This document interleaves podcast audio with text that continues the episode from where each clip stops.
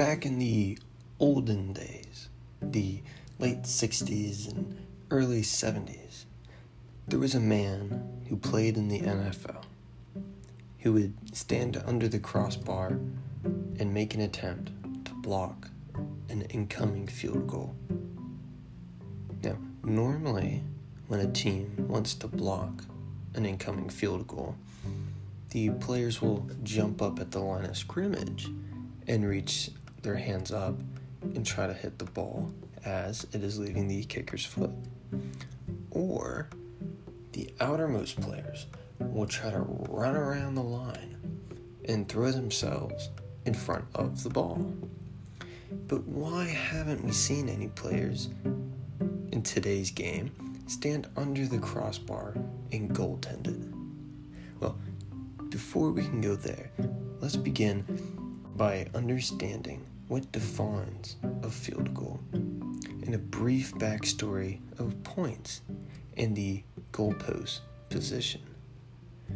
The NFL defines a field goal as such.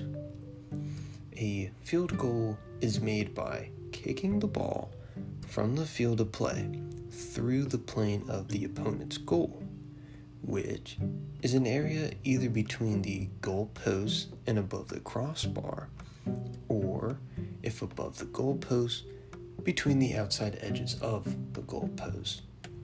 A field goal is made by a drop kick or a place kick from either A, on or behind the line of play from scrimmage, or B, during a fair catch kick.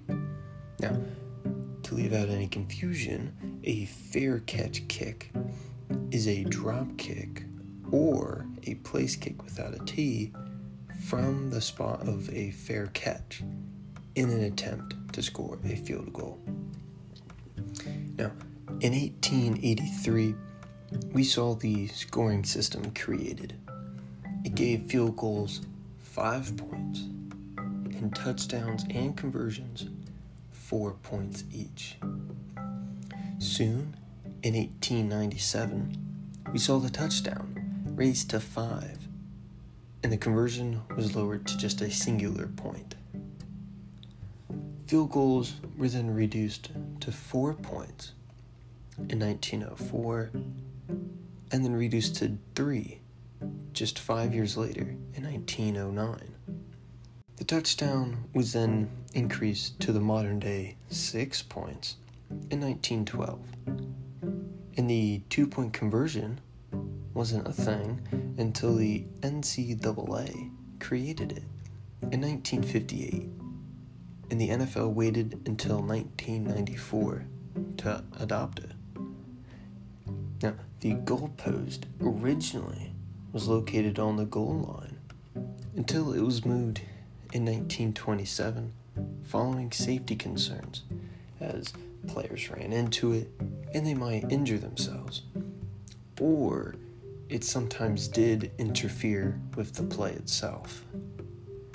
Now, during this period of time, the NFL was following the NCAA rules, but the NFL soon stopped doing that in 1933. But before they did, the NFL moved the goalpost back to their original spot at the front of the goal line. This move was made necessary due to the size of the indoor Chicago Stadium at the time. But in 1974, the NFL finally moved the goalpost back to the rear of the end zone, and they have since stayed there ever since. Except in the Canadian version of the game, where they do remain in the front.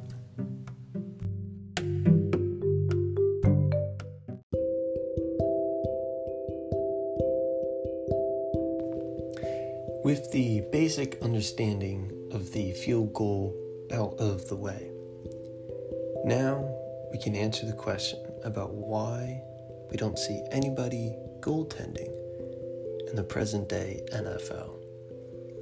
This is made because of Rule 12, Section 13, Article 1, Part T. And it states that goaltending by a defensive player leaping up to deflect a kick as it passes above the crossbar of a goalpost is prohibited. And the referee may award three points for a palpably unfair act. Okay, well, if they can't goaltend a crossbar, then they'll just run up and jump over the line of scrimmage to block the field goal instead. Well, the NFL is one step ahead of them and has outlawed running forward and leaping across the line of scrimmage in an obvious attempt to block a field goal or try kick or a parent kick unless the leaping player was in a stationary position within one yard of the line of scrimmage when the ball was snapped, and a player who is more than one yard behind the line of scrimmage before or at the snap may run forward and leap, providing he does not cross the line of scrimmage or land on players.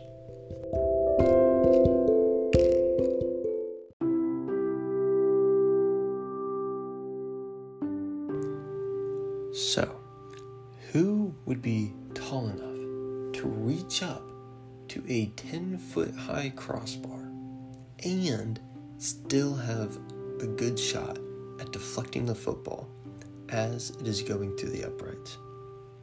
Well, turns out there was a man tall enough to do so.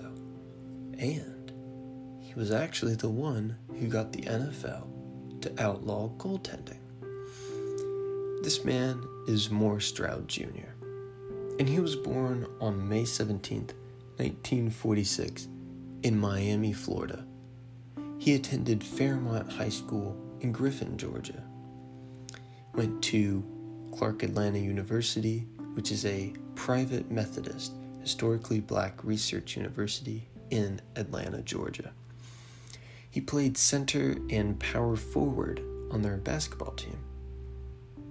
And yet, despite his lack of football experience, the head coach of the Chiefs at the time, Hank Stram, saw something special in Stroud and picked him with the 19th pick in the third round in the 1969 NFL draft as a tight end.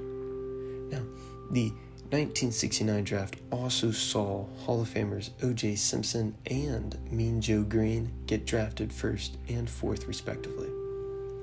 Stroud did not play during his rookie season, but he was on the active roster during the AFL Championship game.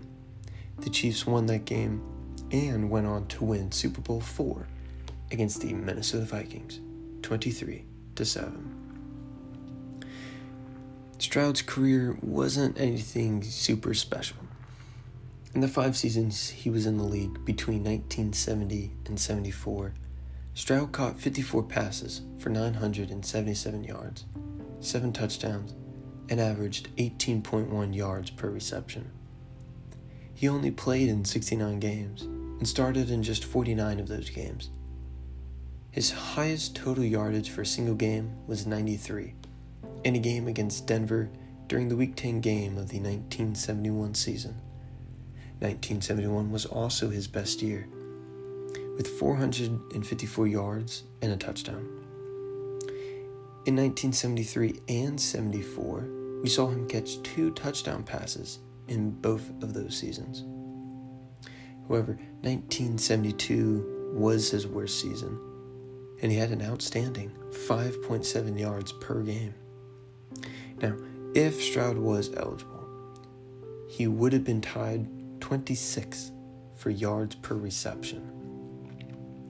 Now, the biggest reason I'm talking about Stroud is not for his offensive ability, but the fact that he stands in at an impressive 6 foot 10 inches, making him the second tallest player to ever play in the NFL.